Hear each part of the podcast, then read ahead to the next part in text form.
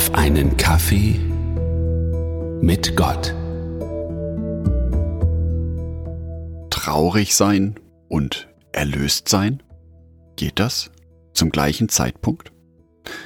Ich bin doch fest in meinem Glauben. Ich lebe doch in der Hoffnung auf die neue Erde. Sollte mir das nicht genügend Kraft geben, dass ich immer fröhlich bin?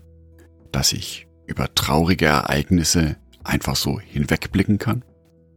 Die Sterbeforscherin Elisabeth Kübler-Ross hat fünf Phasen der Trauer definiert, durch die ein Mensch hindurchgeht, wenn er zum Beispiel einen geliebten anderen Menschen verloren hat. Die Phase der Leugnung, die Phase der Wut, die Phase des Verhandelns, die Phase der Depression und schließlich die Phase der Akzeptanz. Grundsätzlich durchschreitet ein Mensch genau diese fünf Phasen, nicht immer in der Reihenfolge, und oft springen die Phasen wild durcheinander. Aber jede dieser Phase ist Ausdruck eines natürlichen, gesunden Trauerprozesses. Und Jesus hat diese Phasen in seiner Leidensgeschichte ebenso durchgemacht. Es fängt im Garten Gethsemane an. Matthäus Evangelium Kapitel 26, Vers 37. Jesus war sehr traurig und schreckliche Angst quälte ihn. Wir erleben hier Jesus als Menschen, nicht derjenige, der immer siegreich in seiner strahlenden weißen Rüstung vor uns steht, sondern als verletzlicher Mensch. Dennoch bleibt er der Herrscher des Universums. Und vielleicht lässt er deswegen die erste Phase des Leugnens aus. Er geht aber in die zweite Phase der Wut. Später als er betet, schlafen die Jünger ein. Und da sagt er zu den Jüngern, Konntet ihr nicht wenigstens eine Stunde mit mir wach bleiben? Da kommt schon ein gewisser Ärger rüber. Im Gebet im Garten Gethsemane kommt Jesus aber auch in die Phase des Verhandelns. Sein Gebet im Matthäusevangelium Kapitel 26 Vers 39 beginnt mit den Worten Mein Vater, wenn es möglich ist, lass den Kelch des Leides an mir vorübergehen. Jesus verhandelt hier, so wie jeder Mensch in einer Trauerphase verhandelt. Kann es nicht doch einen anderen Weg geben? Hätten wir uns vorher nicht anders verhalten sollen?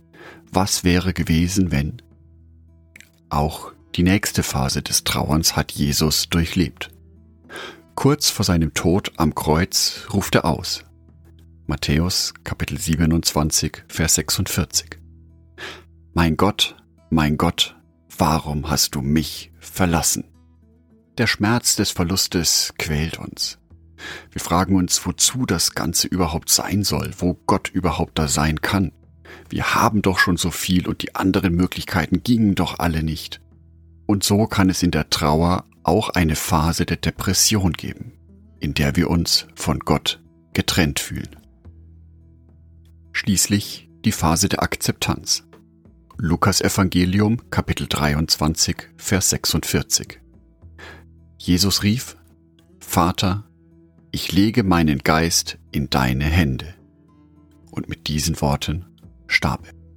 So individuell wir als Menschen auch mit der Trauer umgehen. Das eigene Beispiel von Jesus zeigt uns, dass jede dieser Phasen ihren Platz hat. Dass jede dieser Phasen normal und gesund ist.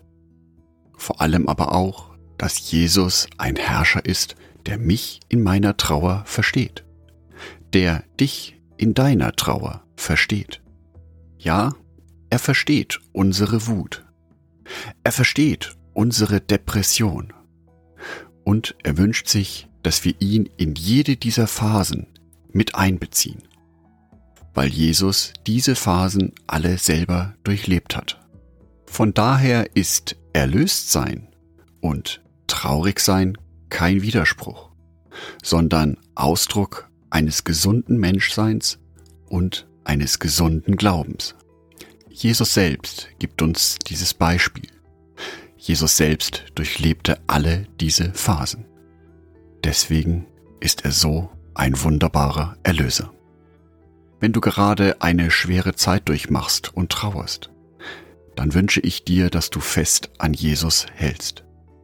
Dass du dir bewusst machen kannst, dass Jesus jedes einzelne deiner Gefühle, deiner Emotionen selber erlebt hat.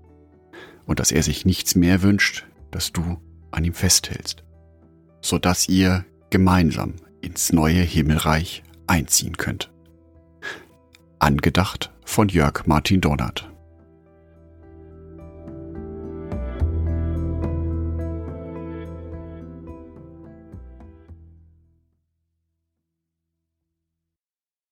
Ein herzliches Dankeschön an alle meine Patreons, die es mir ermöglichen, weiterhin den Podcast auf einen Kaffee mit Gott zu produzieren.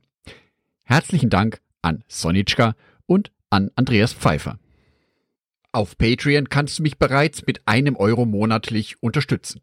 Oder du lässt mir ein paar Sterne da. Das sagt dem Algorithmus nämlich, dass dies ein guter Podcast ist und wird so mehr Menschen angezeigt. Vielen Dank schon vorab.